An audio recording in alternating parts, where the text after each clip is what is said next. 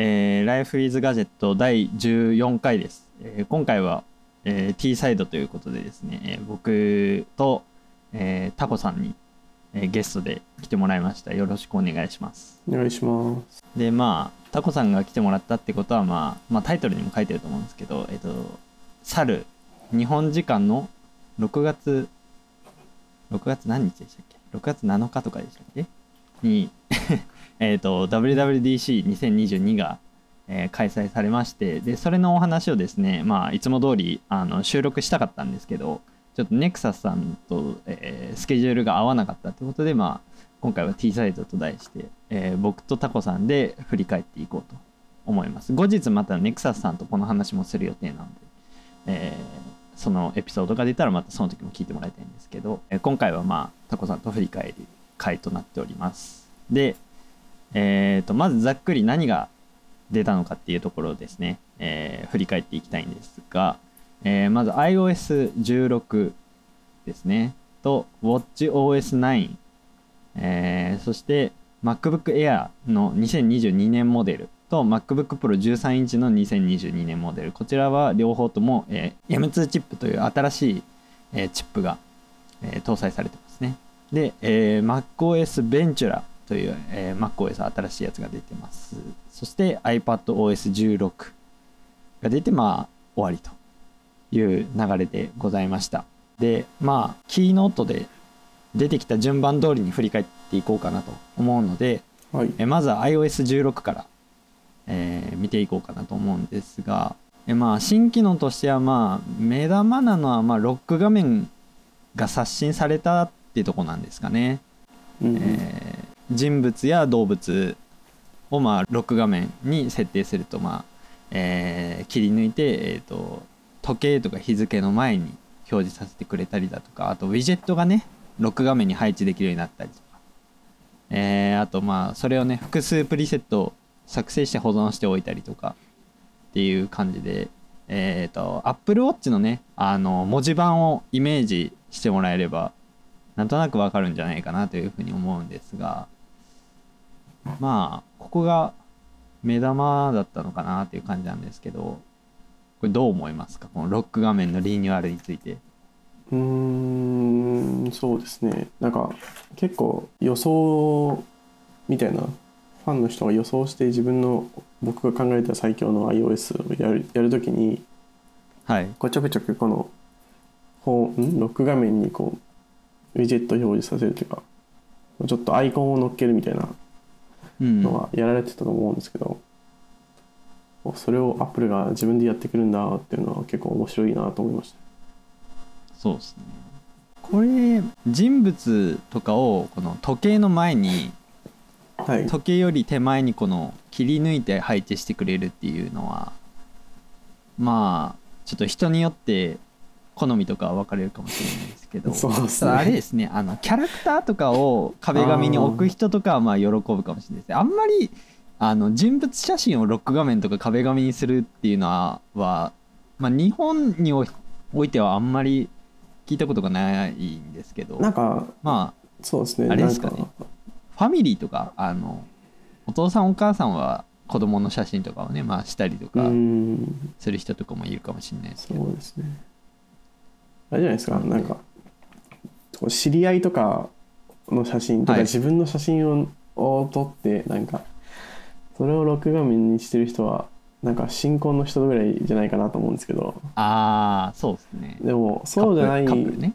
そうカップルとかはあるかもしれないんですけどじゃないパターンとしてなんかアイドルとかはい。関 K-POP のアイドルとかそういう人たちあとまあ普通に女性アイドルもそうですけど、はい、アイドル好きな人は結構その人の写真をアイコンんロック画面のとかホーム画面の壁紙とかにしてる人が多いんでうんうん。それがあの多分後で出てくるあの画像の中から人物とかオブジェクトだけをこうピュッて取り出せるような機能がついたことによってはいはいはい。そのあいそれちょっとよく分かってないんですけどまだ。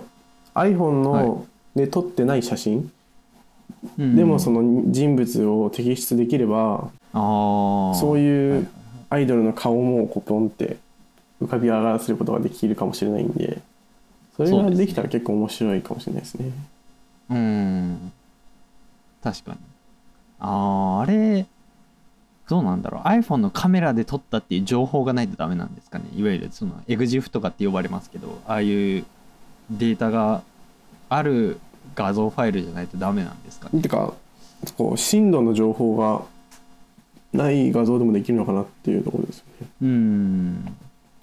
普通ののっぺりした画像でもそこから machine learning で深度情報を自分で生み出してくれるのであればはいはい。結構強いんですけど、うん。そうですね。確かに。そこはちょっと気になりますね。でもあのあのデモでやってましたけどあの犬をめっちゃスポッて切り抜いてメッセージに送ってたのあれちょっとこれはなんかコラ画像が流行りそうだなってちょっと思いましたけど。確かに。あれを使ってであれですからね。フォトショップに持っていくとかよりもすげえ楽に抜いてますからねあれ。うんなんであれはなんか結構面白い使い方ができそうですけど。でまああとは日付とか時刻とかのあとフォントをね変えたりとか。うんうん。あとウィジェット配置したりとかっていうのがありますけど。もうウィジェット配置は結構便利かもしれないなっていうふうに思いましたけど、ね。たバッテリーとかね特にあの表示させておくやつはいいのかなって思うんですけど。あのあれじゃないですか。あのノッチがある iPhone ってパーセント表示がされないじゃないですか、うん。うん。まあ、この文句言ってる人もう全然いないと思うんでまだそんなこと言ってんのかよとかって思われるかもしれないですけど僕はいまだにパーセント表示されないことに対して不便をだと思ってるんで。いやまあそうっすよね なんで iPhone13 でノッチちっちゃくなったのに表示されないんだよって何のために ノッチちっちゃくしたんだよっていうふうに僕はずっと疑問に思いながら iPhone13 ミニを使ってますけど。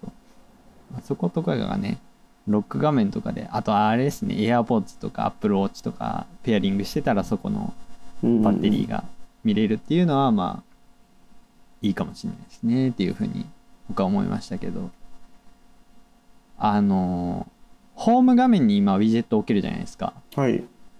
あれ僕ウィジェットあんまり使いこなせてな使いこなせてないっていうよりもなんか入れてるアプリに対応してるウィジェットはどれもいまいちでなんか別に置く意味ないかなと思ってほとんど僕置いてないんですけどうん。なんかあれってなんか便利なやつとかってあったりします？ウィジェットですか？はい。でもホーム僕画面に。はなんかいつも天気とはいあとスケジュール系なんか ToDo リストとかカレンダーとか。ああをスタック？はい。あの何個かまとめられるやつあるじゃないですか。はいはいはい。ああありますね。あのくるくる。スワイプするやつそうですよね。そうそうそうそれで1個に入れていつも使ってます。ああなるほど。それぐらいですかね。でもなんか ToDo リストはパッと見たいなと思ってうん。なので確かに ToDo とかつけてる人はホームから直接見れるからいいかもしれないですね、なんかそのウィジェットっていうかあのロック画面に例えば天気とかを表示できるんですけど、はい。それがなんか気温とかもできるんでいちいちなんかロック解除してとかやらなくてもロック画面をピッて開くだけで今日の日,、日付と時間と気温今の気温。うん。あとまあ最低気温最高気温みたいなのがパッとその瞬間に見れるみたいなことは結構便利でいいなと思いましたね。なるほど。なんかいろんな情報をこうパッと見で確認したい人なんでうんうんうん。それが自然にできるようになったのはいいかなと思いました。そうですね。あでもこれも微妙なとこではい。あのアップルウォッチがあれば別にいいっていうのはあるんですよね。同じなんで。うん。で iPhone 重いじゃないですか。はい。なんでそうなったら Apple Watch の方が軽くてこう手首を上げるだけでいいんで。うん。そうそこなんですよね。その結局逆輸入みたいな形じゃないですか今回のこのロック画面のうんうんうん。刷新っていうのは、そのウォッチから全部持ってきたみたいな感じなんで。うん。なんか現状まあ iPhone14 がどうなるか分かんないですけど現状で言うとなんか別にこれでなんか劇的に便利になるかって言われるとそうでもないかなっていう感じもするんですよね。まあそうですよね。うん、時計見たいなっつっていちいち iPhone 出さないですしね。僕別に Apple Watch 持ってないですけど普通にいつも腕時計はつけてるんで。あ時間見たかったらまあそこ見まあでもそっか Apple Watch つけてない人って腕時計とかってつけてないのかな？つあけてない人とかだったらまあいちいち出すからまあ便利っちゃ便利かもしれないですけど。あの後でも触れるかもしれないですけどあの WatchOS のところであの Apple Watch 持ってない人でもあの iPhone でワークアウトアプリが使えるようになるらしいじゃないですか iOS16 から、はいはいはい。っていうところからなんか Apple Watch 持ってない人向けのなんかプロモーション？プロモーションっていうかなんかアップデートがちょっと多いのかなっていう感じはしますよね。うん。なんか。逆に言うとここでこの機能便利だねってなってそれを Apple Watch でもうやりたいねってさせるためのなんか意図があるのかなとかも思ったりもしますけど。それかなんか個人的にはもう Apple Watch 買わせるのは諦めたんじゃないかなと思ったんですけど。あの Face ID マスク対応するまでかたくなに Apple Watch でやらせてたじゃないですか。ああはいはいはい。をを諦めたあたりからもうさすがに Apple Watch を買わせるどうにかして買わせようっていうのは諦めたのかなとちょっと思ったんですけど。ああそっちのラインもあんのかな？どっちなんですかね。確かにそうとも見受け取れますね。今回のは。ですよね。まああとはあれっすね。通知が画面の下側に配置されるようになるってことでそのうんうん。今回そのロック画面に設定したその画像を邪魔しないようにっていうことで通知を。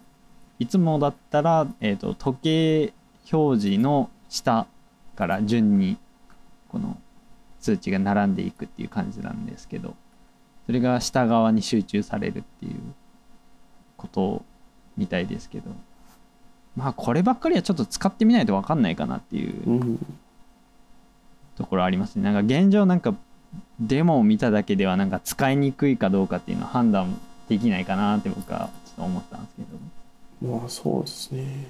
うんまあそこはもうちょっと使ってみるしかないかなという感じですね。まああとロック画面と集中モードをなんか連動させることもできるとかっていううんうん。のもありましたけどまあそこもまあ集中モードを使ってる人はまあもしかしたら便利なのかなって。僕はあんまり使ってないんでよくわかんないですけどうん。お休みモードぐらいしか僕は使ってないんで。僕もそんな使ってないですねうん。なんでまあ何とも言えないかなっていう感じですね。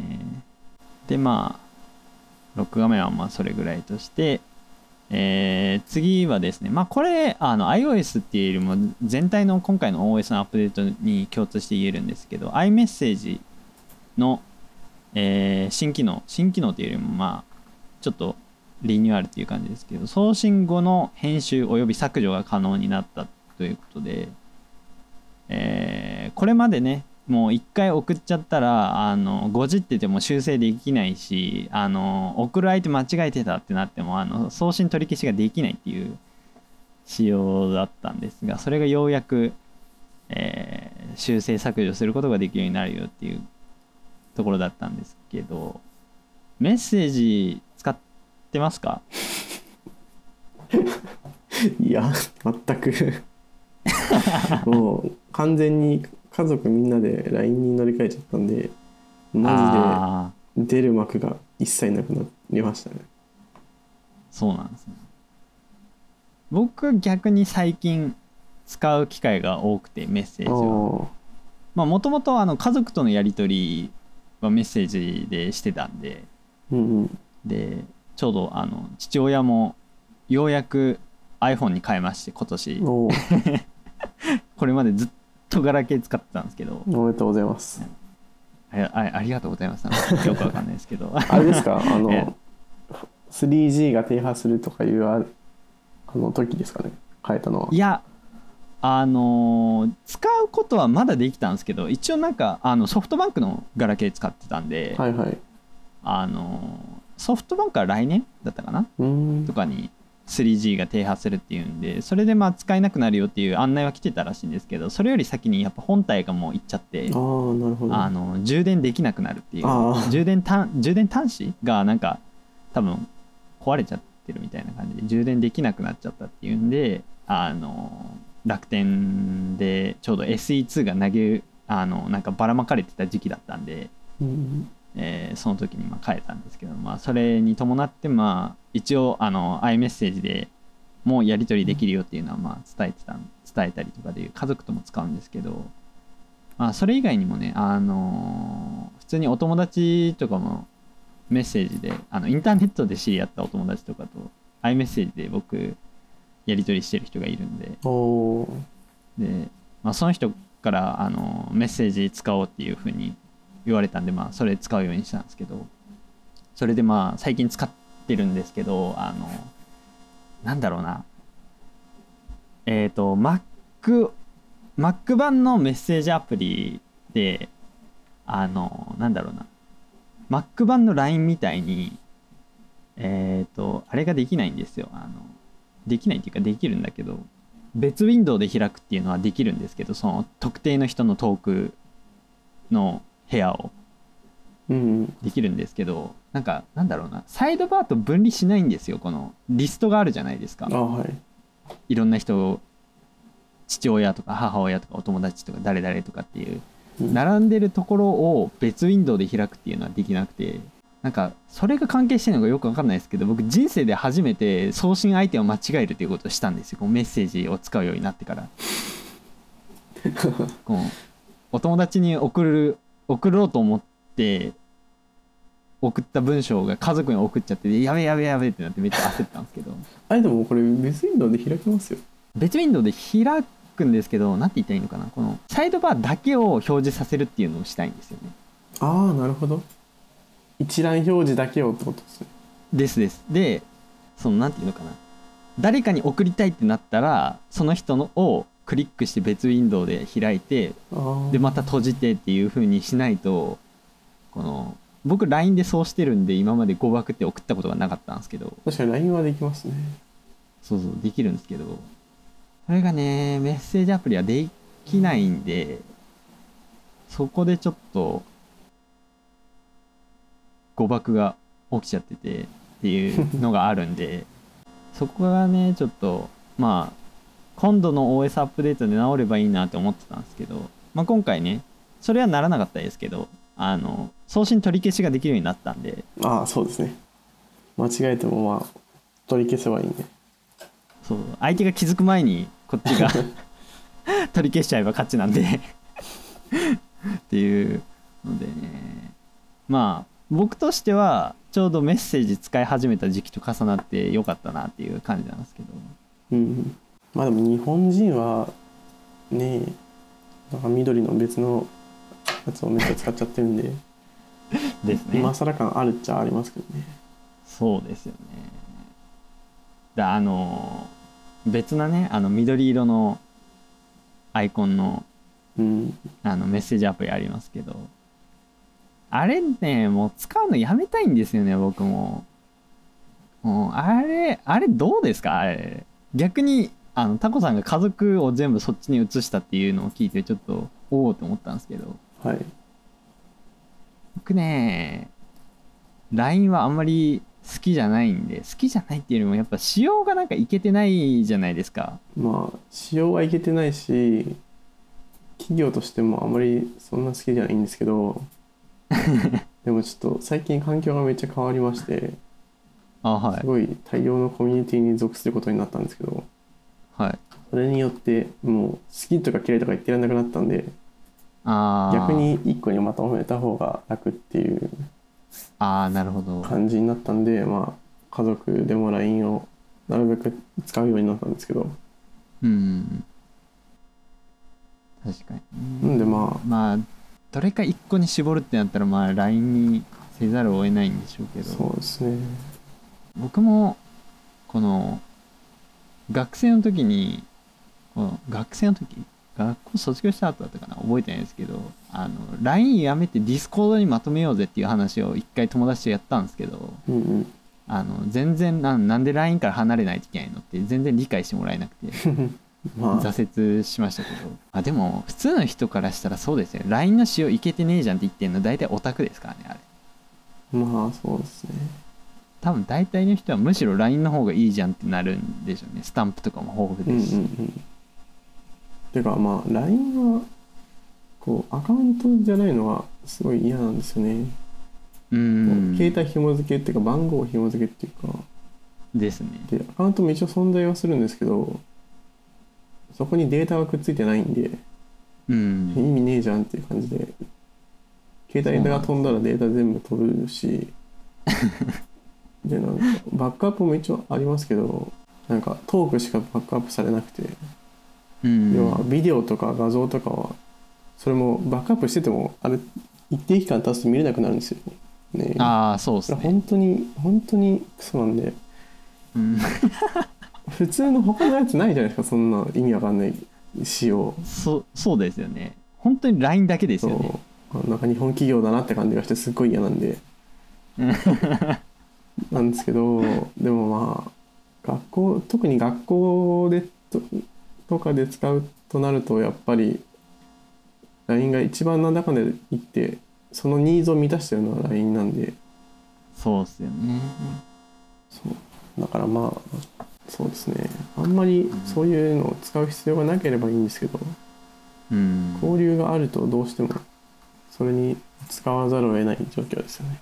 あれっすよね。やっぱあの一般の人一般一般の人って言ったらあれですけどそうなんていうのかな。全然ガジェットとかそれこそそういうメッセージアプリが何種類もあるとかも知らないような層の人とやり取りする上ではもう LINE はやめたくてもやめれないですからね。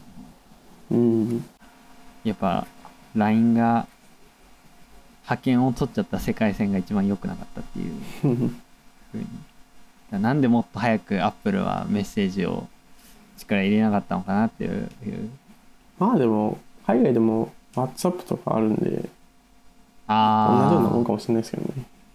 確かに、まあ、ただメッセージは一応僕は使ってるんでだチャットアプリがめっちゃ Mac のドックにいっぱい入ってて Discord とか LINE とかメッセージとか Slack とか入ってるんでそうですね。混在してて大変なんですけどまあ一応メッセージ使ってる人はまあ便利になるよってことですね。iOS16 から。はい。でえっ、とまあシェアプレイがメッセージアプリでも利用可能にということで去年の確か去年かな？にえっ、と FaceTime 中にシェアプレイというね、えー Apple Music とか Apple TV プラスとかそういうコンテンツを、えー相手と一緒に楽しむことができるよっていうシェアプレイっていう機能があるんですけどそれが、えー、と FaceTime だけじゃなくてメッセージアプリでも利用可能になるよっていうことなんですがまあこれはお互いそこまでメッセージ使ってないんでスルーします はい。で、えー次がこれも、えー、と全 OS 共通の話なんですが、えー、と iCloud 共有写真ライブラリということで最大6人のユーザーと,、えー、と共同利用することができるライブラリ写真ライブラリですね。があるんですけどこういうのってなんかつ使いそうだなっていうあれありますか？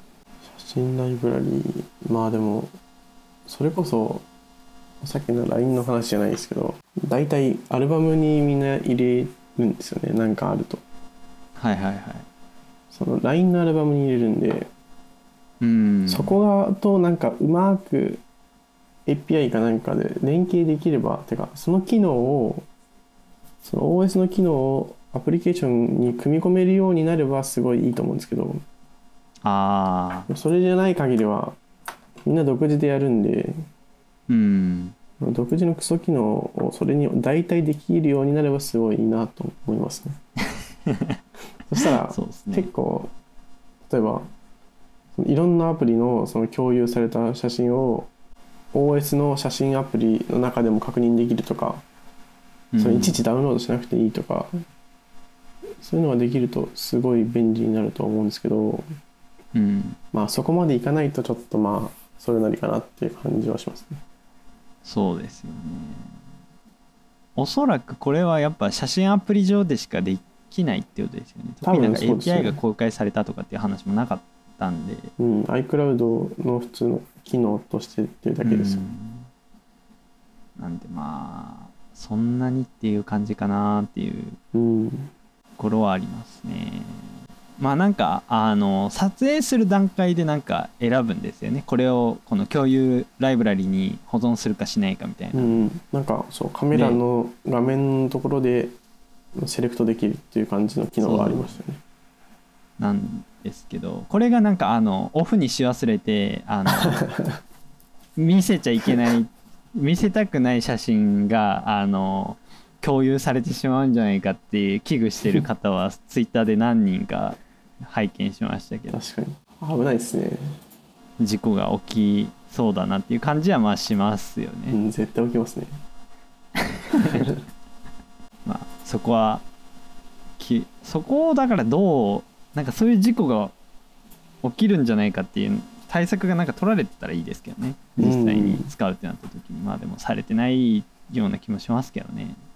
まあそんな感じですねこれも、はい、でまあえーこれも全 OS 共通のアップデートでしたが、えー、と Apple の純正メールアプリで送信予約や送信取り消しが可能になったそうなんですがまあ僕 Apple 純正のメールアプリは使ってないので何とも言えないんですけど。使ってますか？いや、僕も Gmail マンなんで、ですよね。一切使ってないですね。なんでまあちょっと何も言うことができないのでスルーします。はい。はい、で えっとライブテキスト。テキスト認識表示が、えっと、これまでは写真静止画から、えーできてたんですがそれがまあ動画内でもできるようになりましたよっていうことで、はい、あるんですがまあこれも僕使ったことないな静止画でやっても。でもライブテキストはなんか、まあ、たまに使っておおって思う時はありますけど、ああマジですか？パシャって撮ってそれをただ文章をコピーするとか、たまに使う時は、あそういえばこれできるやんっていう時はあります。ーうんあー確かになんか紙で書いた書類データとかをなんかデジタルにおあのテキストにしたいとかっていう時はまあいいかもしれないですねうん。あとまあ翻訳とかですかね。はいはいはいなんか Google の翻訳のアプリも同じようなことができるじゃないですか。はいこう写真撮ってみたいなうん文字認識してってできるんですけど、すっごいガクガクになるんですよ。なんかあの リアルタイムでずっと読み込み続けるんではい文字が常に切り替わり続けるみたいなことになって、うんちょっと使いづらいんでこれだとパシャって撮ってそのピュってコピーして翻訳ってやると iOS の翻訳アプリで翻訳してくれうるんで、んたまに使いますね。なるほどあの Google 翻訳のねあのカメラで読み取るやつちょっとあんまりよろしくないです。うん。なんかすごいアグレッシブな動きしたりしますよ。文字が吹っ飛んだりクソでかくなったり。ありますね。だから僕リアルタイム翻訳は切ってますね。基本的にはパシャって撮った後にあのなぞってああやるタイプでいつも使ってますけどあれもただちょっといけてなくてなんか一発でなぞらないといけないんですよあれ。ああそうですね。なんでなんか例えば別に翻訳しなくていいところまでタップしちゃった時にそこを取りそこだけ取り消すとかもできないしうんなんかい一回のなぞりでいけなかった時がもう一回やり直しとかになるんで。なんかあの仕様もまあ微妙だなって思いながらも使ってたんですけど。テキスト認識表示はまあちょっと使ってみようかなまあでもこの動画内でとかっていうのをさらっとやってるのがはい。こうアップル君やるなっていう感じがして、うん。こう要はその画像処理とかのエンジンをちゃんとチップでしっかりしたのを積んでるからこそできるわけじゃないですか。そうですね。なんでもうさすがだなっていう感じがしますね。うん。なんかこれもそうですけど、前のん？iOS15 かな？であついたあの声を分離みたいな機能はいはいはい。とかあるじゃないですかありますね。あれもそうだしあと普通にそれだけじゃなくてマイク iPhone のマイク自体の性能とかもそうなんですけどうん。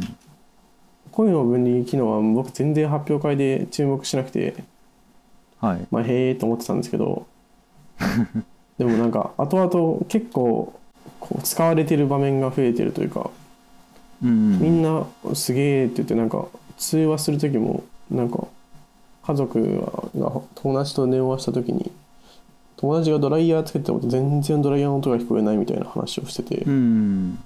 で僕もなんかいろいろ作業してても話してても声しか聞こえないみたいな感じっていうぐらいの実用性がある機能だったりするんですけどうん。そういう machine learning 的なことをやっぱ OS でポンって入れてもう当たり前のように使えてるっていうのはやっぱ Apple すげえなって最近すごい思うようになりましたね。うん。そうね。なんで結構機能的には別に大したこと大したことないしまあふーんって感じだと思うんですけどこのテキストうん。を動画で撮れるみたいなのも、うん。あとあのさっきの画像の中からこうピッて取り出してみたいな機能も、はいはいはい。別に大したことないかもしれないんですけどそれに裏にある処理の膨大さはすごいと思うんでうんこういうのを見るとすごい頑張ってんなって感じがしますね。そうでですそれを軽々とやれるのもすごいなっていう。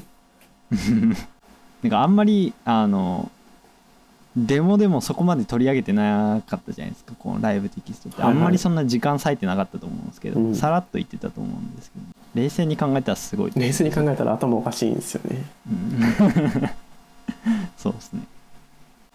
でえーあとは音声入力がまあ賢くなって、うんうん。句読点を自動で挿入してくれるようになったってことでうん。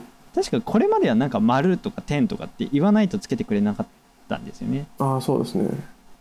それがまあなんかやってくれるようになったよってことなんですけど、まあうんうん。音声入力もあんまり使わない。でもどっちかっつったらこれ Apple Watch でも適用されるのかな？ああどうなんですかね Apple Watch だと結構多分音声入力使う機会って多いと思うんですよ。僕は持ってないんですけど家族が Apple Watch 持っててあのー音声入力であの送ってるって言ってたんで Apple Watch からメッセージ送るときに。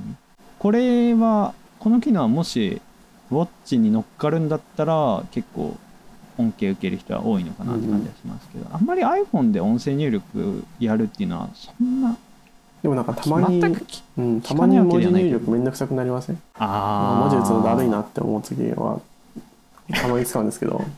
あそうなんですね。そういう時になんか今回のこれは UI が文字喋っててもキーボードが出てる状態になるんですよ、はいはいはい。今まではそあのマイクアイコンがボンって出てーはいはいはい。特に確かに。そのキーボードが打てなかったんですけど。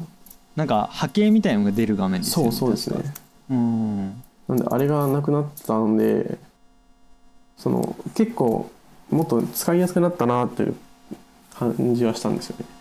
うん。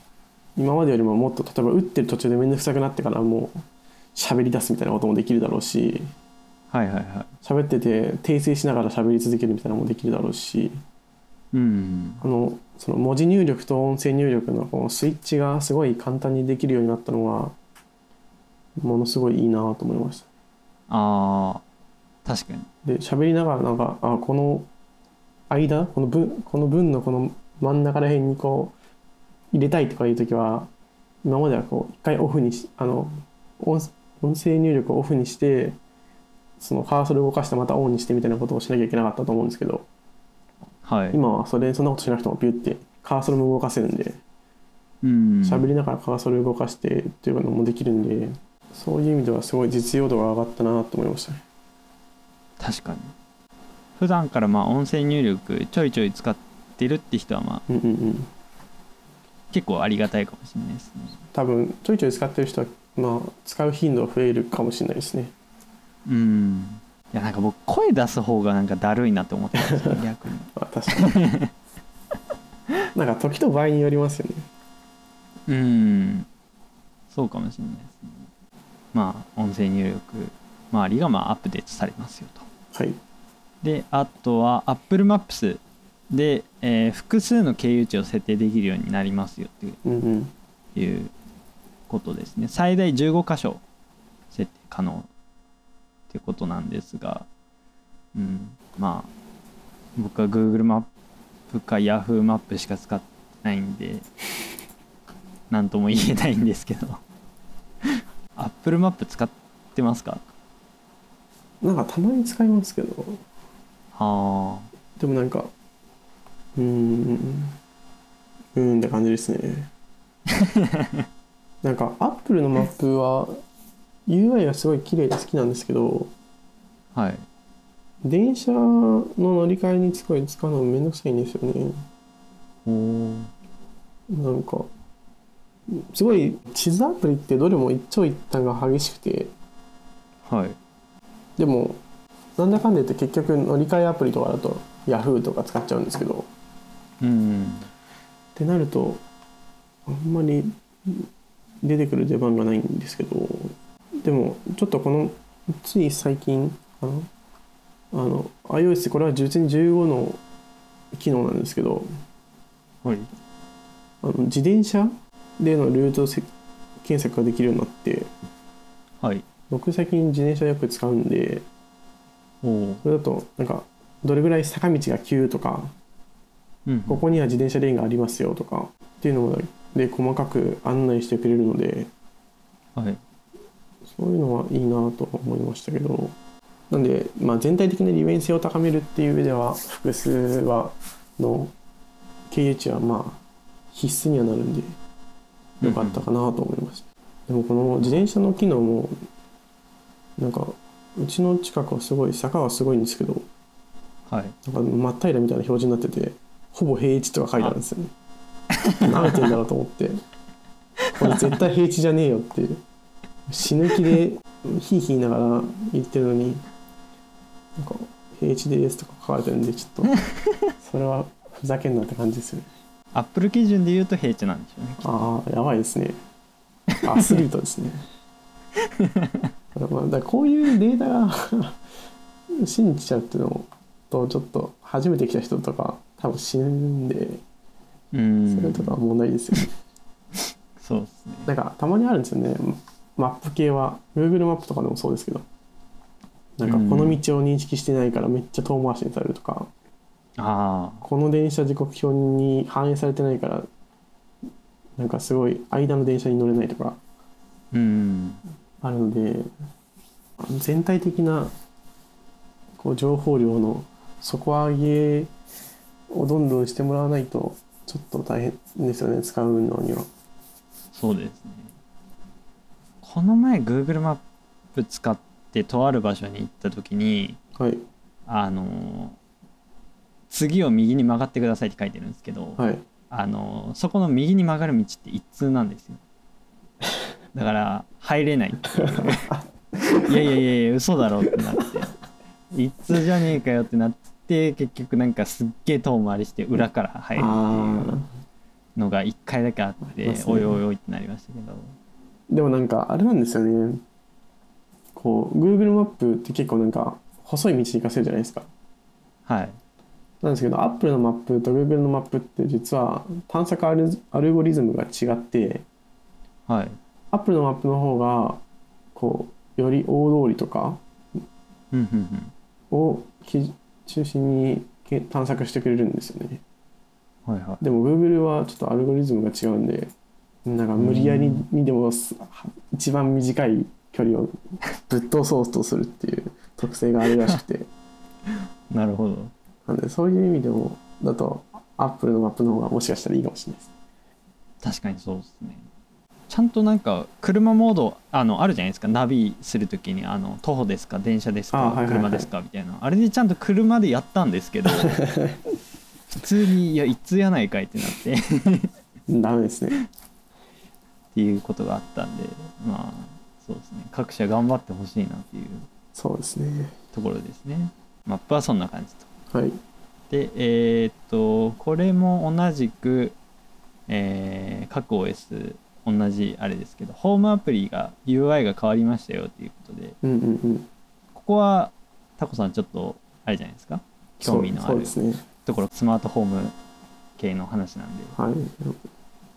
でまあなんか、まあ、UI が変わったよの他に、えー、とスマートホーム機器の共通接続規格ママターであってるんですかね、はいそうですねに、えー対応しましたようんうというんことで。これはあれですよね。あのなんかアップルのこのホームとかえっ、となんだっけ。アマゾンのアレクサとかうんうん。なんかそのあたりと一緒に統一しましょうねみたいなやつですよね。そうですね。バラバラだったの。をなんでまだまだあんまり始まってる感はないんですけど。うん実際のものがまだであまり出てきてないんで。はいはいでもまあこれが本当に普及してくると相当世界が変わるような気がしますね。うん。要は今あれなんですけど自分はスイッチボットってやつとはい。ヒューヒューランプフィリップスのヒューと、あと、まあ、ホームポットとをメインで使ってるんですけどはい。そのスイッチボットってやつはまあカーテンとかあと電気つけたりとか、はい。あとエアコンとか操作できるんですけどまあそいつはホームキット対応してないんですよね。はでアプリそのおスイッチボットはアプリで操作するって感じなんですけどあうん。まあ僕はそれを強引にホームキットに対応させてておー。あのラズベリーパイっていうマイコンをはい。サーホホームキットサーバーにしてうん。なんかスイッチボット専用のホームポットみたいな感じにしてはい。それをホームポットになんかぶち込むみたいな感じのことをしてるんですよ。えー。それで強引に使えるようにしてるんですけどうんうん。とかあと家の鍵もスマートロックにしてておおはいはいそれもホームキットには対応してないのでそれもそのラズベリーパイを経由してホームキット化してるんですけど。うんうんっていうことをしないと今はホームキットにまとめたりできないんですよ。はい。でそれは例えばアレクサとか Google ホームとかも一緒なんですけど、うん。まあ、ホームキットが一番それができない企画ではあるので。はい。そこがまたが出てくることによって。まあまた対応すれば全部使えるようになるので。うんものすごいホームキット対応製品が増えるんですよ。世の中のそうスマートフォーム製品全部ホームキットに対応するようになるぐらいの感じなんで。うん。そうするともう全部ホームキットアプリでコントロールもできるし。でそれらの連携例えばそのホームキットのこれつけたらこっちもつけるとか。うん。これで例えばこのボタンを押したら今ヒューにも僕はヒューのボタンでいろいろ操作してるんですけどはい。それもホームキットに連携しないとできないのでうん。連携すればこのボタン1個押すだけで全部消えるとかはい。っていうことがもっと簡単にできるようになるんでうん。やっとそれが始まったっていう感じですね。なるほど。これってで今今はまだえっ、とこのマターに対応してないあのデバイスを使ってる人は買い替えになっちゃうんですか、なんか、うん、どうなんよくまだあんまり全然情報が出てないんでああれなんですけどでもなんか物によってはアップデートで対応できるみたいな。あーなんかファームウェアアップデートみたいなのが降ってきて。そうですね。あーまあそれで対応してほしいですよねできれば、うんうん。じゃないとね全部買い替えは結構きついですからね。ですよね。だいぶ痛いですよねそれ。でもなんかアレクサは確かアップデートで対応するって言ってたと思あいますし多分ホームキットも対応するって言ってたような気がするんでうんうん。多分そこら辺は大丈夫なんじゃないですかね。うん。あとはさっき言ったあのスイッチボットみたいなそういうちっちゃいメーカーがまあどうしていくかっていう感じで。ああそうですね。うんうん。うん。まあここはなんか今からっってとこなんですかね。そうですね。今のとこ個人的にはすごい期待しはしてます。ろですね。で、えー次はウォレットアプリ。で、まあ、Apple Pay の後払い注文の追跡ができるようになるよっていうことなんですがはい。この機能は残念ながら、ね、アメリカでのみなのかな？アメリカで利用可能にって書いてるんで、うんうん。おそらくアメリカでしか今のところできないんじゃないかなっていうことでまあアップルカードすらも来ていない日本は一体いつにこの機能が使えるようになるのかっていうそうですね。ところですね。いやーこれ本当に ApplePay で注文した履歴みたいのまあ要はレシートみたいなもんじゃないですか。はい。もう ApplePay もうほぼ毎日使ってるんですけどはい。やっぱりそのレシート機能がないのがすごい不満で。うん。僕は全部なんでクレジットカードで払ってそのクレジットカードを他のアプリで管理してるんですけどはい。その支払い履歴とかをですね。うん。なんですけどこれがこう ApplePay の機能に入ったらすごいいいなとは思ってて。うん。なんで頑張ってほしいなと思いますね。そうですねまあでもどうなんですかね。日本はもうただでさえめんどくさいんで なんかこう NFC だの QUICPay だのなんかうん。QR コードだのもうカオスなんで アップル君がどこまで本腰を入れてやってくれるかっていうところですね。そうですね。で、えーっと、あとは CarPlay が、これまでは、えーっと、カーオーディオ、カーナビとかですね、はい。のディスプレイにのみ、えー表示っていうのがあったんですが、まあ、自動車メーカーとの連携によって、車のメーター部分とかね、えーっと、ダッシュボードあたり、パネル全部がカープレイになるよっていうことみたいですね。なんかメーター、スピードメーターとかまでね、あのデジタル表示にされるってことで、うんうん。最近こういう車だいぶ増えてますからね。このダッシュボード全体がもうパネルになってるっていうそうですね。車も増えているんで。まあそれに合わせてっていううん。ところなんでしょうけど。でもなんかこんなにこれ説明欄にあのリンク貼っときますけどはい。このみ見てる記事に貼ってある画像を見るとそのまあ iOS のあのウィジェットとかに近いこの気温とかねなんかそういうのが表示されてるんですけどなんかこんなゴヨゴヨ表示されてたら逆に気が散りそうだなって僕不安になるんですけどうんうんうん そうですよねなんか運転中にそっちに気が向いちゃって危ないんじゃないのって僕はちうんょっと思っちゃうんですけど、あれなんですかね古い人間の考えなんですかねこれは。なんかウィジェットいらないですよね。てかこれほん本当になんか、うん、アプローチであったら本当にいらないですよ。うんなんかうんわざわざ車に表示させるかっていううん、感じもするんですよ。まあでもここはまだまだ出てないんですよねこれ確か。うん、今のところまあこうなこうしたいねっていううん感じなだけなんでしょうねきっと。に2023年後半に対応車両が登場予定。うんうん今日本の自動車メーカーだとまあホンダとか日産とかが、うんうんうんえー参画しますよまあでもこのカープレイからラジオとかこうシートの調整とかエアコン調整とかできるようになるんですよね。と。あなんでこれはあそんなことも。そうそうなんですよ。なんでこれはああ面白いなと思ってうんちゃんともう OS がとして組み込まれていくんだなっていう感じが、うん。今まではなんかちょっと違うっていうかなんか1アプリケーションみたいな感じで自動車の OS の中のアプリとしてカープレイがあった感じなんですけどうん。それが本当になんかデバイスに操作できるっていうのはデバイスのレベルでの OS に変わっていったっていうのは面白いなと思いました。そうですね。でもこれがこのギュッという前面にこう横に長いディスプレイじゃないですか。はい。これ僕はなんか BMW が最近カーブドディスプレイとかいうディスプレイを表すごい推し始めててうん。僕はすごいそれが好きだったんですけどでもまさかの今回のその対応メーカーに入ってないっていう。あ入ってないんですか？入ってなかったんですよ。BMW えー。なんか、すごいアップルと仲良かったのに、ですよね。どうしちゃったのかなと思って。あそうなんだ。知そうらなんですよ。ちょっとそこは気になるところですね。いきなり仲悪くなっちゃった。そうカーキーとかめっちゃやってたのに。ですよね。去年なんかすごいあれしてたのに。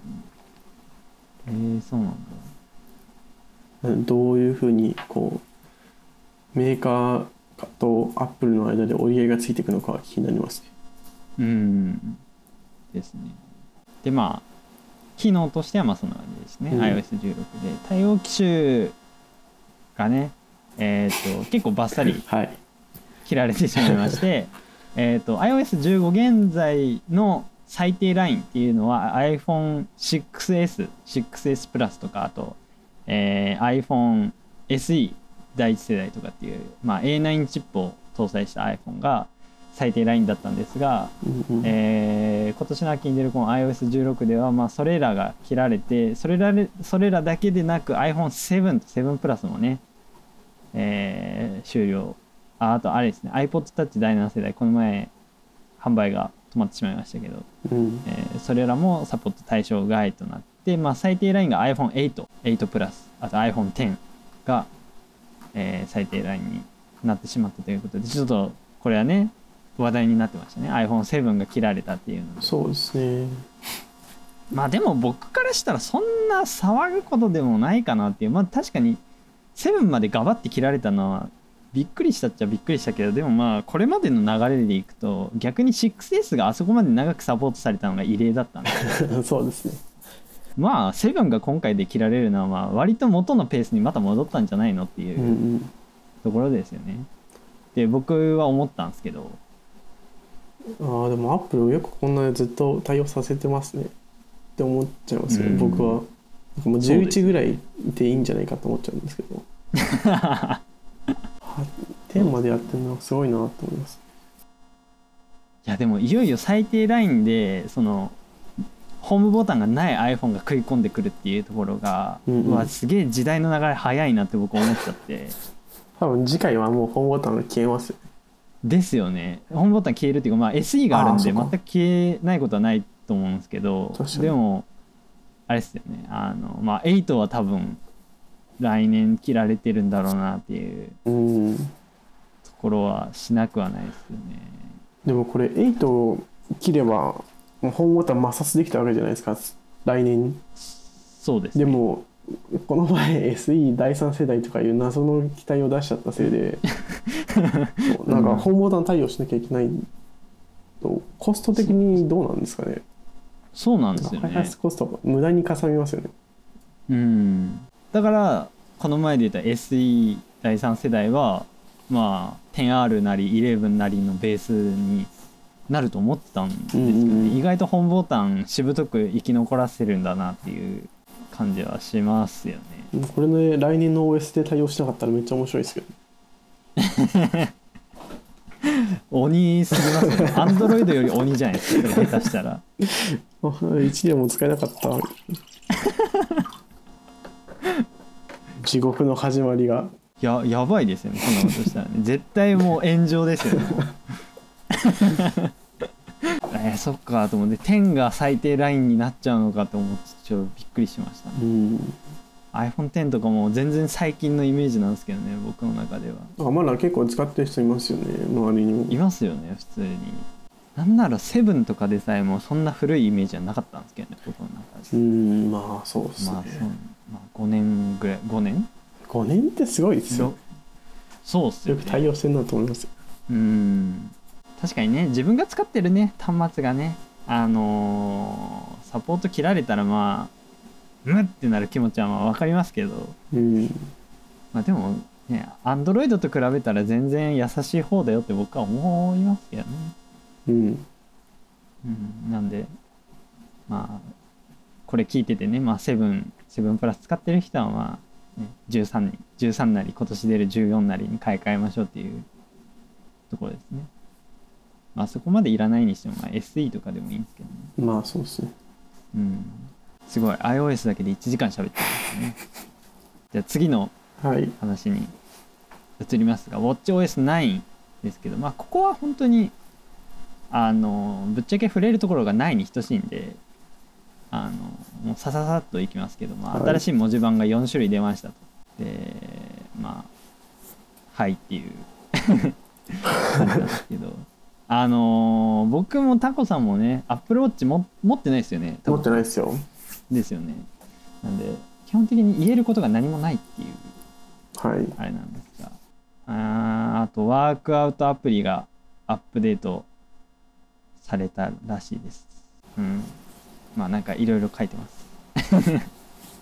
でそうさっきも言いましたけど Apple Watch ユーザーでなくても、えー iOS16 を搭載した iPhone で、まあ、フィットネスフィットネスアプリワークアウトアプリが使えるようになるみたいですがまあらしいですよっていうところですね。で睡眠アプリがねあの純正で実装されましてこれまではなんかサードパーティーのアプリでなんかすごい有名なねあの有料のアプリだったと思うんですけどなんていう名前だったかな。なんかありましなんたよね。か一個あ有名なね有名で結構評判がいい有料の睡眠アプリがありましたけどうん。うんまあ、そこが食われてしまった結果になるんですかね。まあ実際に使ってみないと分かんないかもしれないですけど睡眠データがまあ取れるようになりましたよ Apple Watch の睡眠アプリというものが搭載されて、まあ、そこからか、まあ、iPhone のヘルスケアアプリから確認できますようん。とであとは通知がえっ、とこれまではなんか全画面にバッて通知が出てたらしいんですがそれが、えー、と iOS とかと似たようにあの上からシュッてただ出てくるだけの通知になりましたよと。うん。これはあれですね。使用中なだけですね。使用中の場合はそういう表示になるだけで手首を下げてる時に来る通知に関してはフルスクリーンで従来通り通知されると。いうことで。であとはリマインダーカレンダーホームアプリが、まあ、機能が追加されたり UI がちょっと変更されたりしましたよとあと心房細動というなんか情報そういうヘルスケアの情報が Apple Watch から取得できるようになりましたよとあとまあお薬飲んでくださいねのやつもヘルスケアアプリに組み込まれて飲んでるお薬とかビタミン剤とかそういうサプリメントとかもの情報も、えー登録できますよと。うん。あとクワーティキーボードが日本語入力に対応しましたという感じで。これはあれですね。シリーズ7でのみですね。シリーズ7で、えー搭載されたクワーティキーボード入力が英語しか対応してなかったのが今回日本語にも対応していると。日本語以外だとフランス語ドイツ語イタリア語ポルトガル語スペイン語ですね。が、えー使えるようになるよという感じですね。はい。はい。すごい駆け足でバーっていったんですけどなんかありますか？これ睡眠はあれですよね。睡眠自体は取れたけど睡眠ステージが取れるようになったってことですね。多分あ。レム睡眠とかロンノンレムとかっていうのあー。が分かるようになったってことじゃないですかね。あアップデートって書いてますか？らそうですね。もともとあったんですね。そうです。ああより細かい情報が取得できるようになったよってことなんうんですね、うん。まあもうマジでサードパーティー死んじゃいますよねこれ。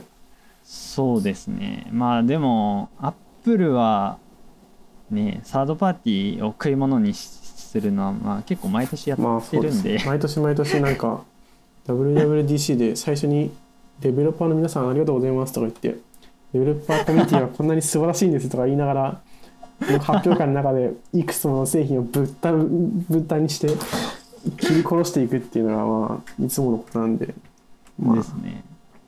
今年もやってんなって感じなんですけど。うん。まあこれで睡眠系のアプリ今までいっぱいあったのがどんどん死んでいくのを目の当たりにするのかと思うとちょっと感慨深いです。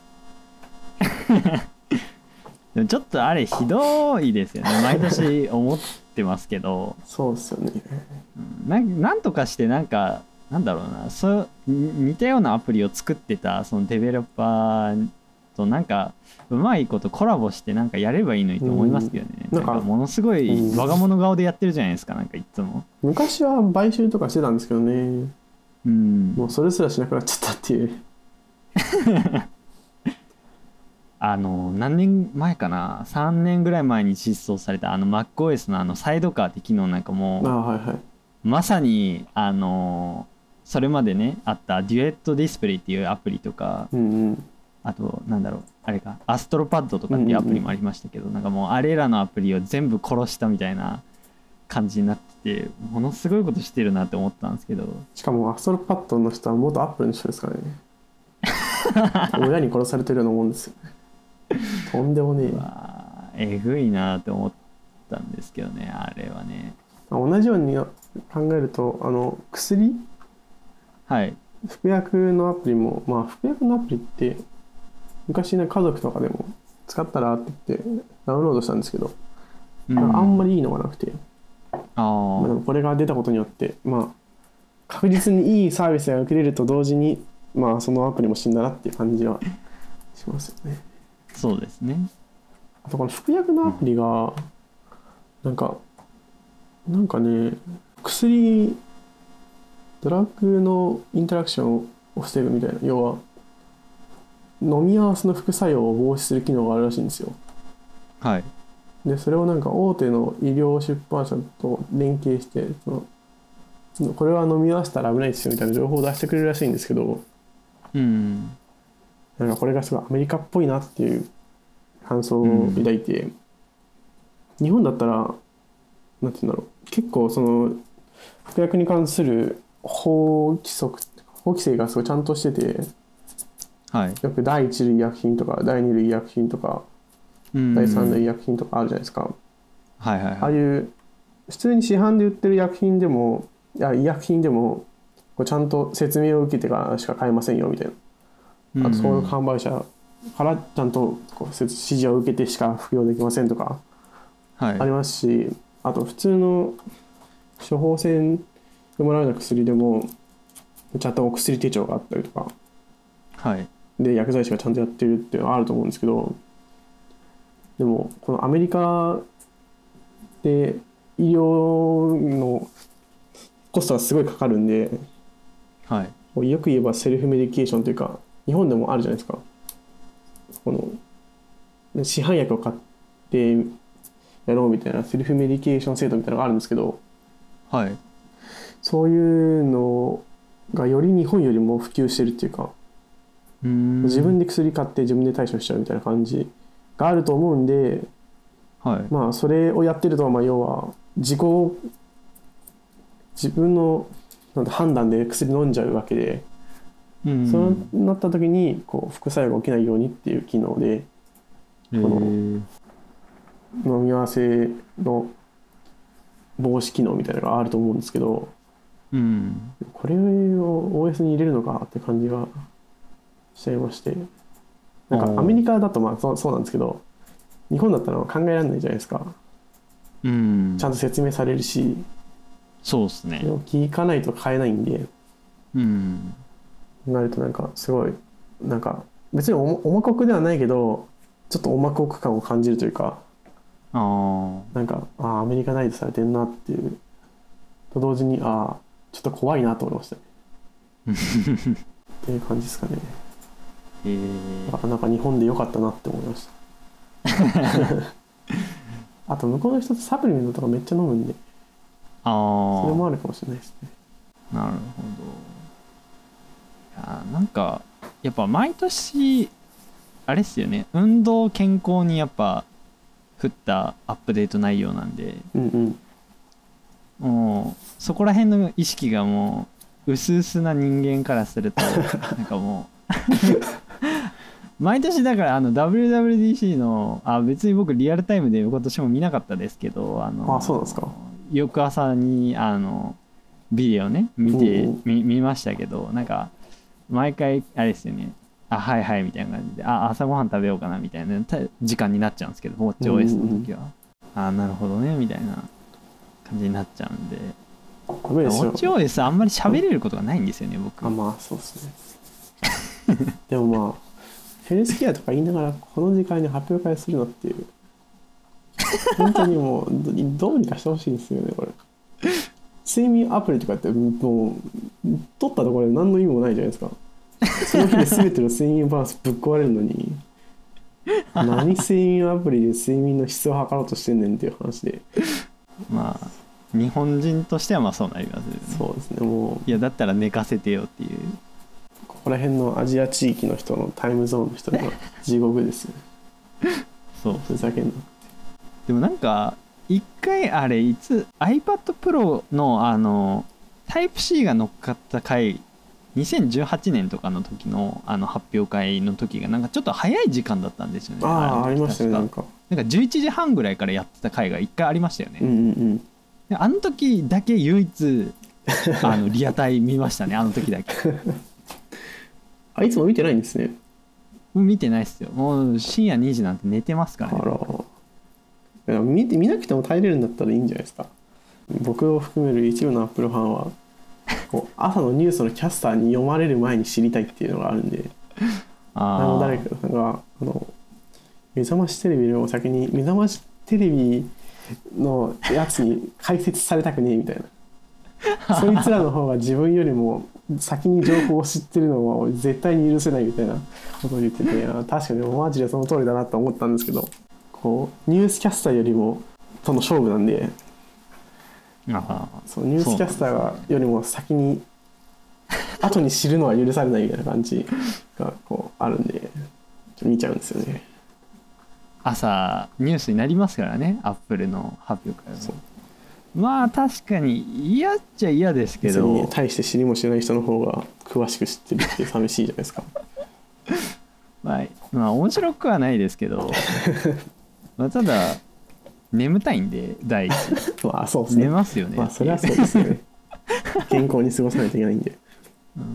いややっぱ多分あれなんですよね信仰心が足りないなんで僕そこまでいけてないんで リアタイで見ないといけないっていうそうそこまで駆られるほどのあれがないんであれなんですけど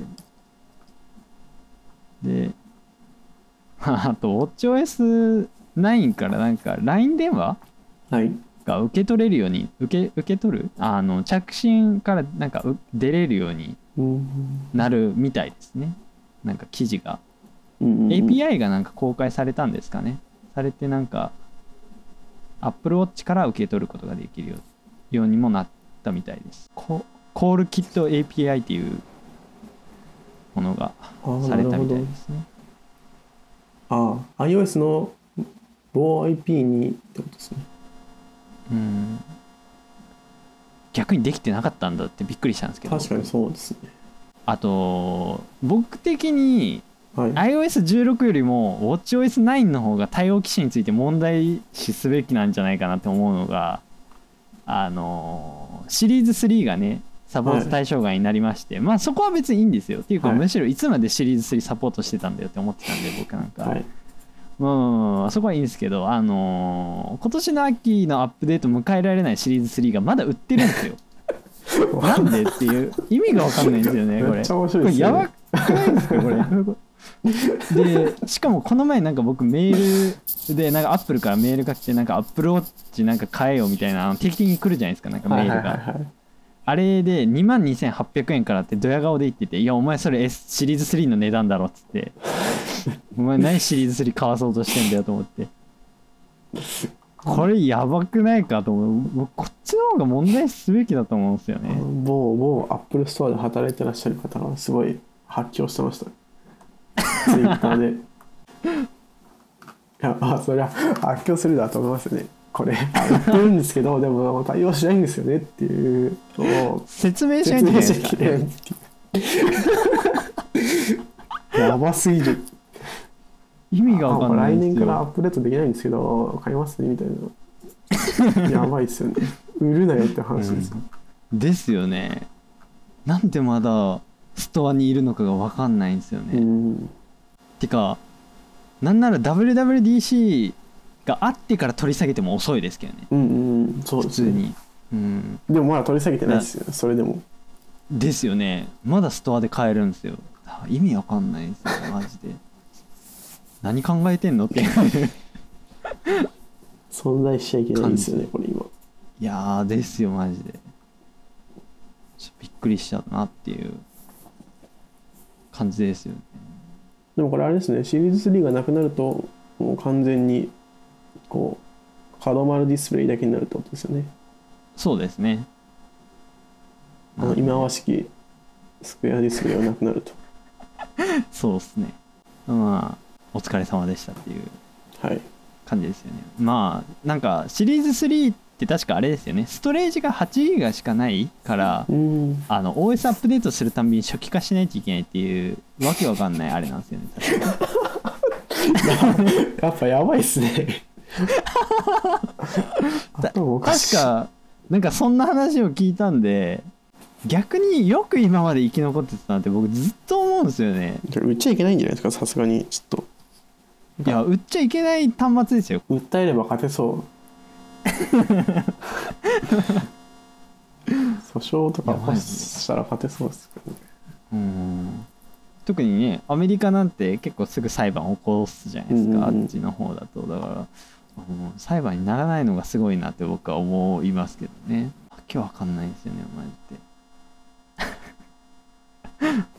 はい。っていう感じでございましたね。はい。まあなんか今回の OS のアップデートからなんか次回次回というか今年の秋に出るであろう新型の Apple Watch がなんか見えてくるかっていうと別に見えてくることもそんなになかったですね。うん。うん。なんでまあそこはまあ秋にのお楽しみっていうところで。すね。そうですね。そしたら次、えー iPadOS16 の話をしていこうと思うんですが、はい。えーまずはステージマネージャーのお話なんですが iPadOS16 の、まあ、目玉機能の一つはステージマネージャーのがあるんですが、まあ、機能自体はこれは MacOS ベンチュラで、えー触れるので、まあ、機能自体についてはそっちで話するんですが、えー、と個人的にちょっと気になったのはこのステージマネージャーが M1 チップ搭載の iPad でしかできないっていうポイントなんですよ。うんで実際にねこのステージマネージャーが M1iPad 限定であることについてですねフェデリギさんが、えー実際に解説をされているそうででまあステージマネージャーを行う上でまあざっくり言うとまあ M1 チップのスペックが必要であるというふうなお話をされていてまあ M1 チップじゃない iPad だとちょっと厳しかったっていうことみたいですね。うんこれあれですよねあの要はメモリースワップができるから M1 にしかできないってことですよねそうですね。そうこれが今回 iPad でメモリースワップができるようになったっていうのがすごいうん。こうちょっと湧いてる人がいたんですけどはい。よりコンピューターに近づいたというかうん。今までなんか iPad はメモリなんてありましたっけみたいな感じの Apple のスタンスだったと思うんですよね、はい。iPhone もそうですけどそうです。メモリ容量とか公開してないじゃないですかうん。なのにここに来てスワップできるようになりましたって言ってたのでああすごいなんか本当にコンピューターになったんだなって感じがをすごい感じました、うんそうですね。だなんか、まあ、この後また話しますけど、はいあの、外部ディスプレイ拡張とかにも対応したし、なんうんか、うん今回は本当になんか、コンピューターにグッて寄せてきた感じはまあしますね。うんそうですねうん、でもそこぐらいですかね。はい特別触れるところは。まあ、機能については MacOS の方で触れます。はいで、えー今言った通り、えー次、外部ディスプレイのミラーリングではなくて拡張ですね。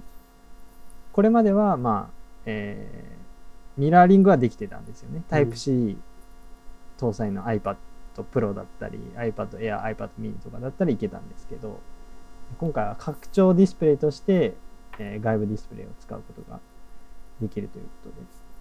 これもね、結構、もう MacBook みたいな感じでなんか、頑張ってできる人はいけそうですね。あの iPad だけでお仕事をしようとめっちゃ頑張る方々いらっしゃるじゃないですか。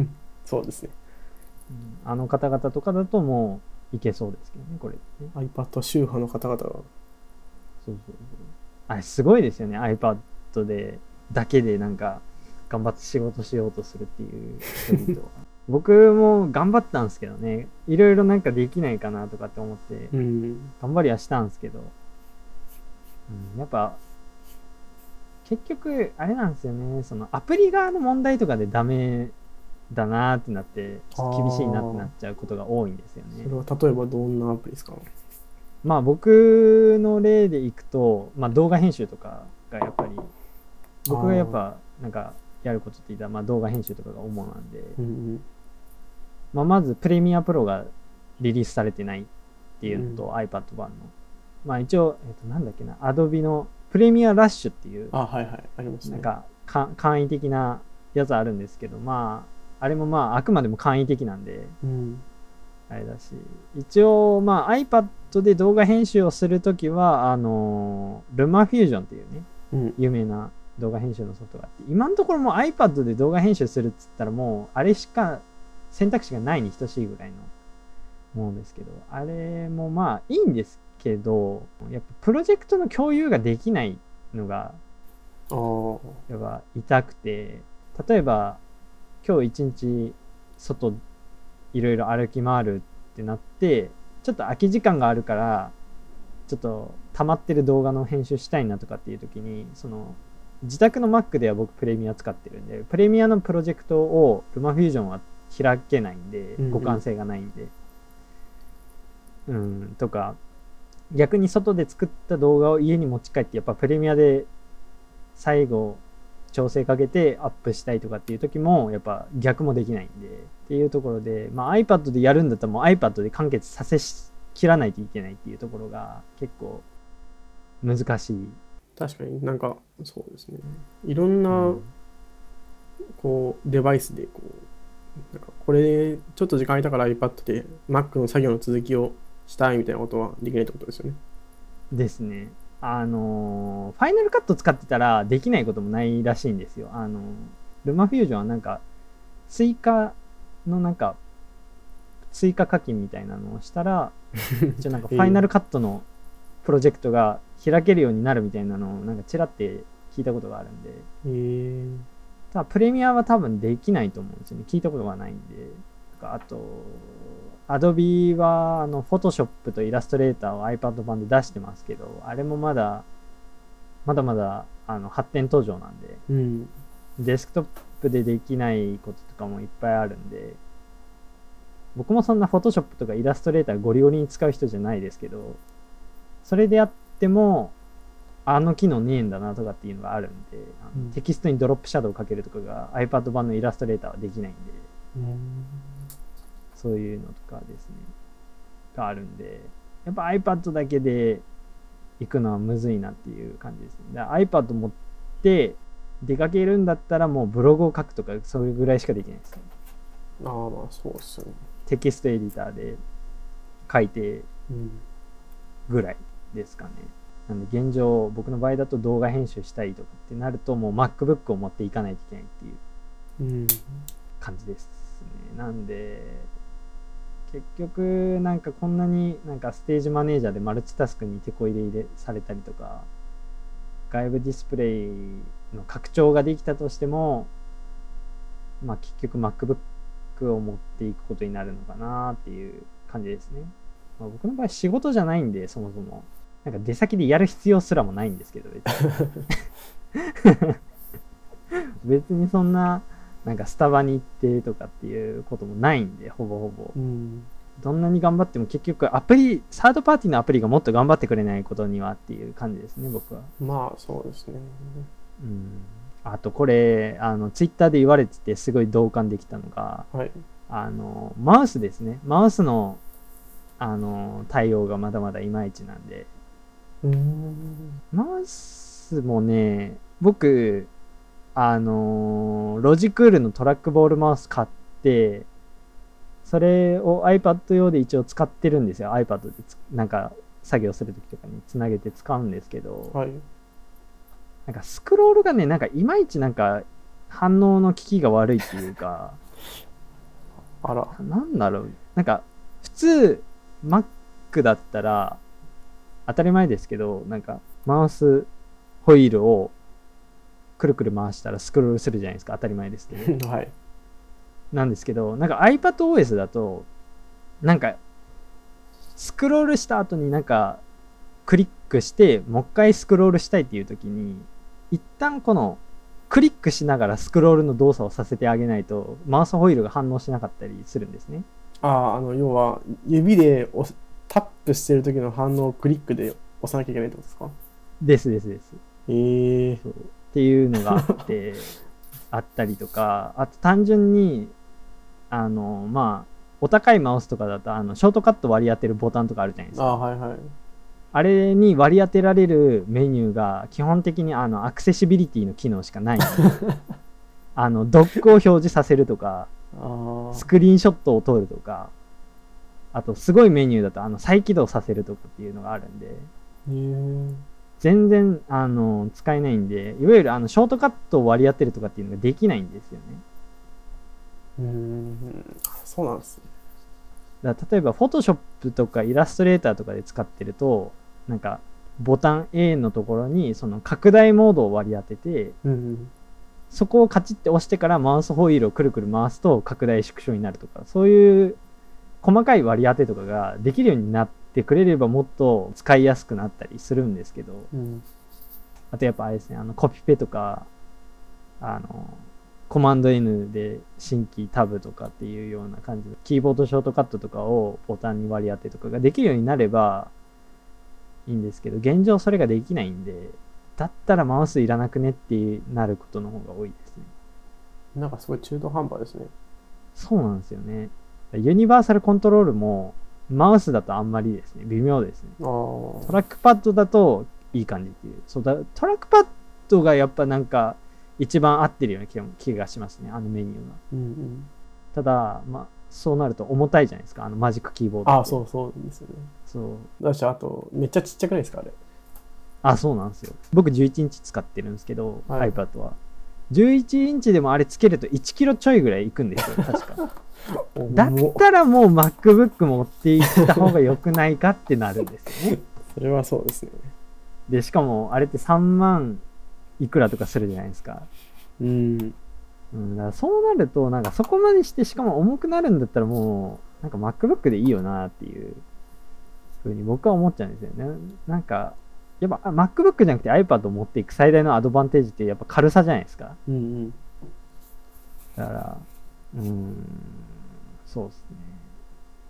あの、マジックキーボードは僕はまあちょっとなしかなっていうふうに思うんで、うんっていうところで考えると、すごく微妙なんですよ、iPad って。やっぱり未だに。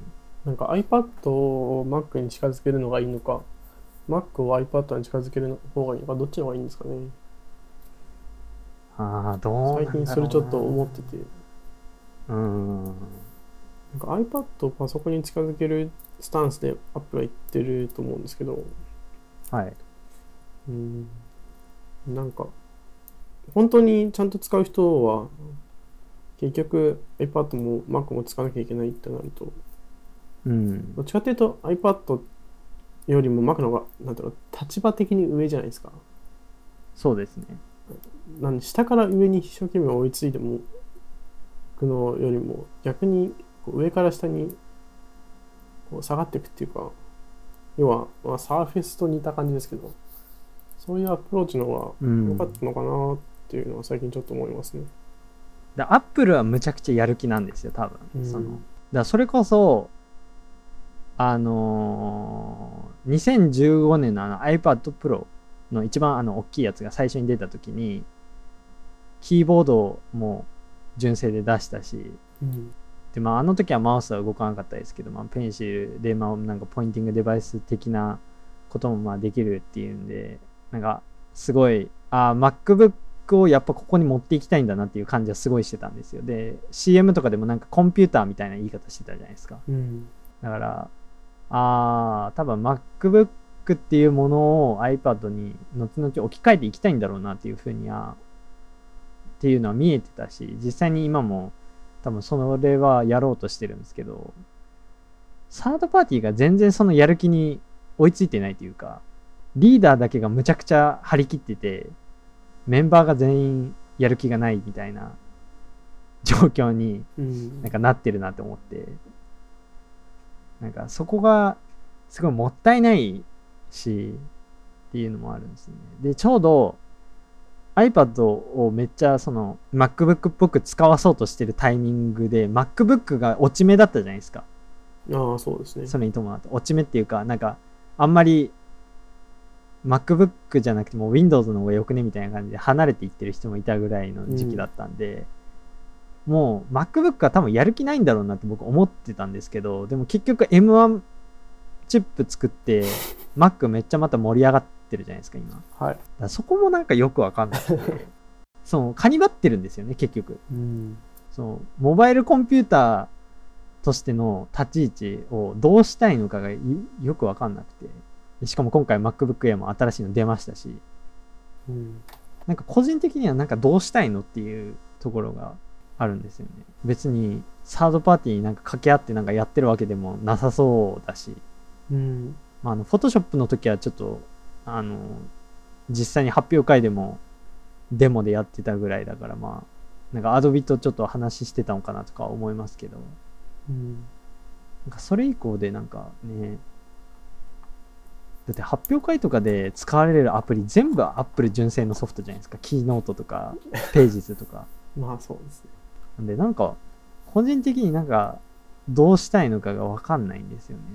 そうなるともう結局僕はサイドカーとしてサブディスプレイとして使うしかないんですよ。M1 チップが乗っかってるのにっ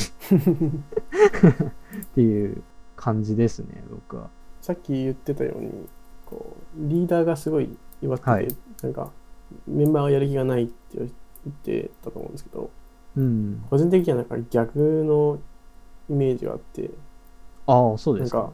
なんてなんて言うんだろうやる気はめっちゃあるけど何考えてるのか分かんないリーダーが先に走っ一人で突っ走ってて メンバーが困惑してる状態なんじゃないかなってすごい思っててああ、なるほど。なんでちょっとリーダーがあの意識吹っ飛びまくっててなんか暴走してるのをなんかメンバーがもう呆れて見てるみたいな感じにするんですけど、うん。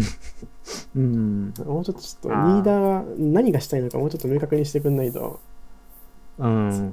他の人たちも何もできないと思うんですよねそうですね。個人的にはサードパーティーが悪いっていうよりもアップルが悪いような気がしてるんですけどああ、どうしていきたいかのビジョンをちょっと明確にしてほしい感はありますよねそうですね。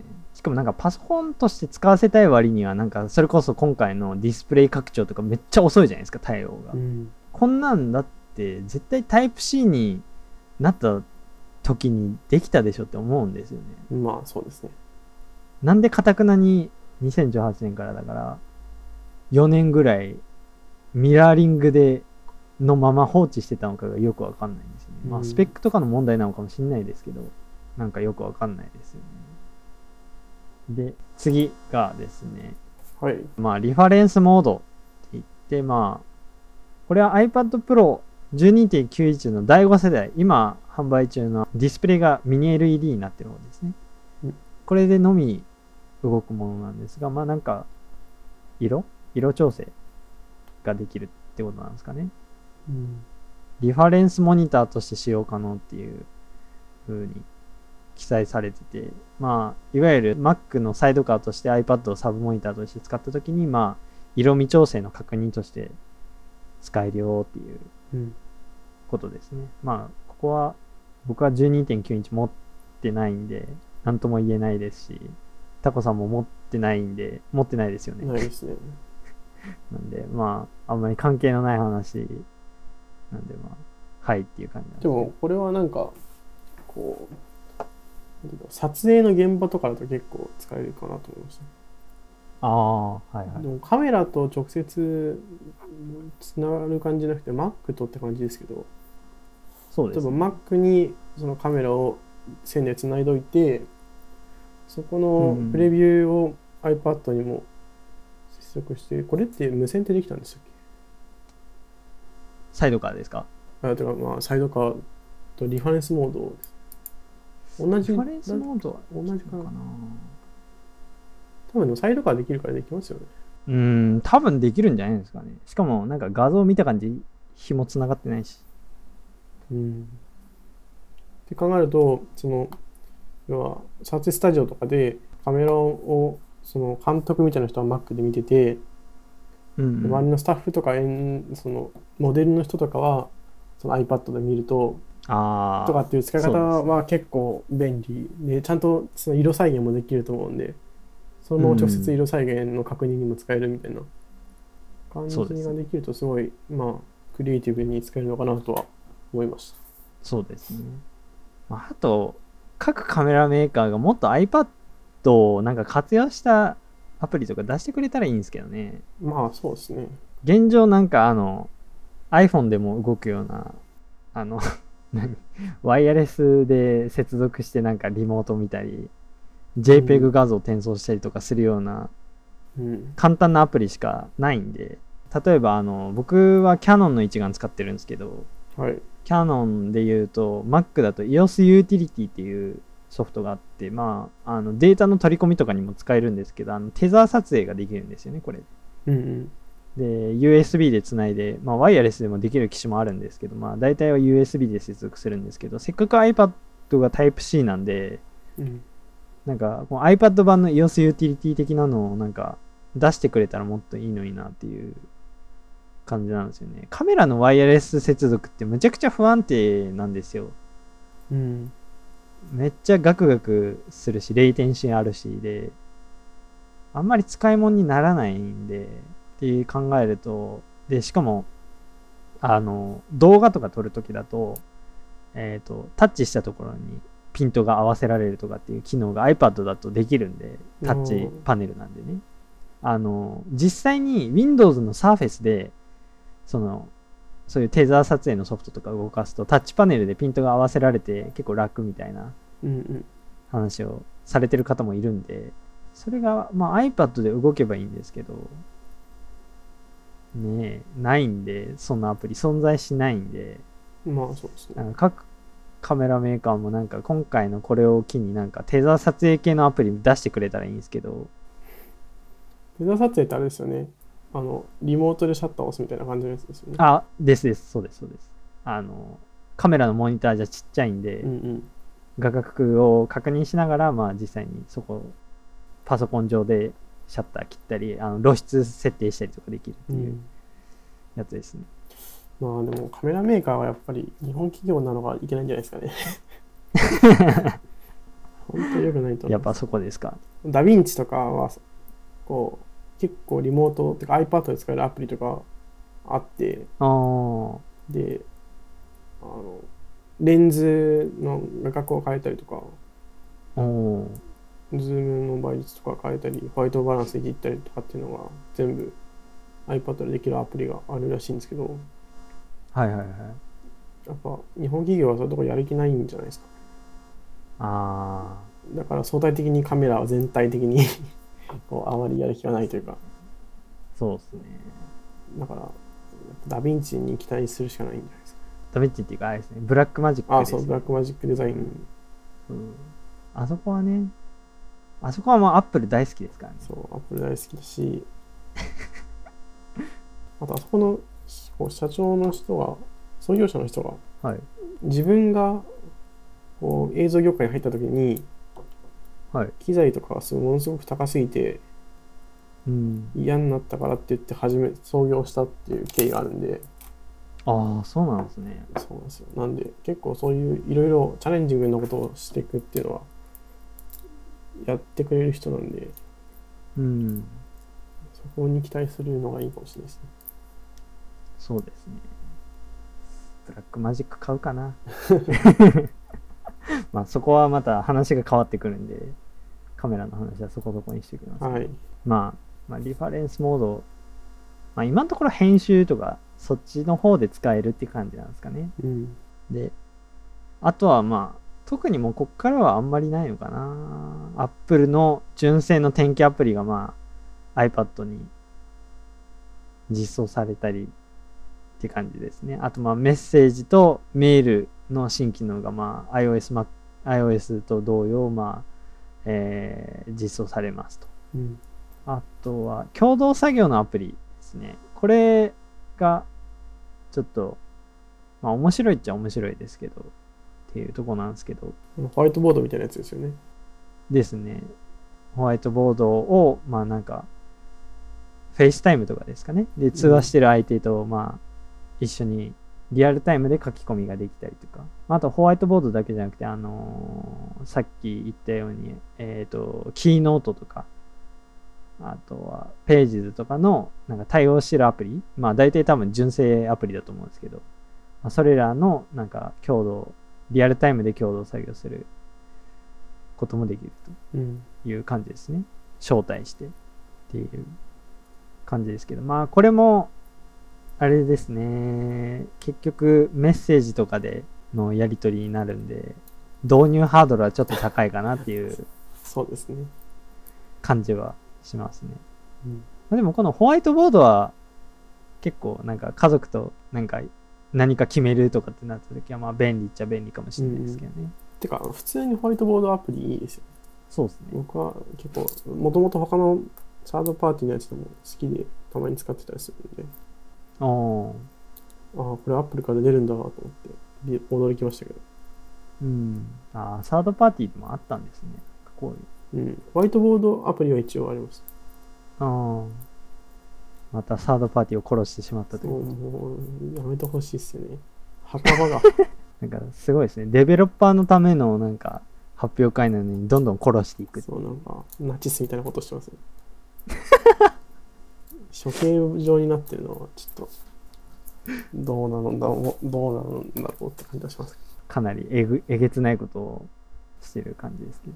で、まあ、あとは、ん iCloud 共有写真ライブラリですね。これがまあ iPad でも使えますよと。うん。で、テキスト認識も、まあ、されますよと。であとはホームアプリも iOS と特に変わらず、まあ、UI が新しくなったり、まあ、マターに対応しましたよっていうところですね。はい。で、まあ、対応機種については、まあ、こっちはね、iPad Air が、2が切られてしまって、まあ、第3世代以降と。うん。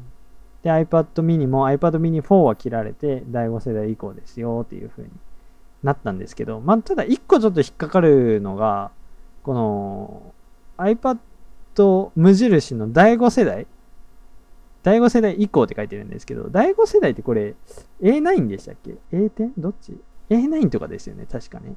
第5ですか？第5世代です。確か A9 なんですよね。?A9 ですね。これですよね。そう、だから今回 iPhone は A9 切られたじゃないですか。はい。で、なのに、第 iPad の方は第5世代生き残ってるんだっていうのはなんか、ちょっと不思議っちゃ不思議ですけどね。どういう判断基準なのか。メモリの数も多分変わんないと思うんで。で、第6世代もあれですもんね。A10 フュージョンですよね。確か。だ iPhone7 と同じ。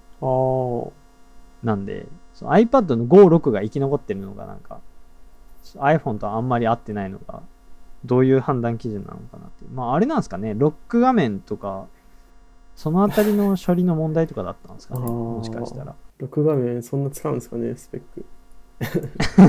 わかんないですけど、あの、iOS の方はね、あの、ロック画面めっちゃ刷新されましたけど、iPadOS は特になんかそのあたりの、あれがなかったんで、まあ特にリニューアルされることはなか、ないってことだと思うんですけど、うんうん。ここがどういうことなのかなっていう感じはしますね。うん。まあでも生き残ったんで、まあユーザーの方はまあおめでとうございますっていう感じでありますけどね。iPad って大体あれですからね。あの、別になんか特別なんか重たいことさせること、人ってあんまり少ないから、あれじゃないですか。買い替えが、買い替えサイクル長いじゃないですか、iPad って。そうですね。だからまあ、そこはありがたい人はまあ多かったかもしれないですね。うん。特に iPad 無印は教育系でよく使うんで、うん。そこのそねコストはかからずに済むってのがあります。うん。あ、ん？でも iPad Pro は、あ、iPad Pro も生きてるのか。あ、そっかそっか。あ、iPad Pro も生きてますね。第1世代、12.9インチの第1世代と9.7インチはこれ A9 ですよね、確か。ああ、なるほど。で、10.5インチ iPad Pro と12.9インチの第2世代はこれ A10 フュージョンだったんで、確か。じゃあ iPad は A9 以上ってことですね。そうですね。うん。っていう判断基準なんですかね。まあ、そんな感じでした。はい。で、えっ、と、案の定というか、むちゃくちゃ喋りすぎちゃったんで、はい。一旦ここで前編ってことにして 切ります。はいで、えっ、と、MacOS とハードウェアですね、MacBook Air と MacBook Pro については後編でちょっと喋ろうと思うので、はい。引き続きそちらも聞いていただければと。はい。お願いし思いま。ますはい。というわけで、とりあえず前編はここまでということにはいさせ。ていただきいたいと思います。というわけで、えー一旦お疲れ様でしたというはい。ありがとうございました。ありがとうございました。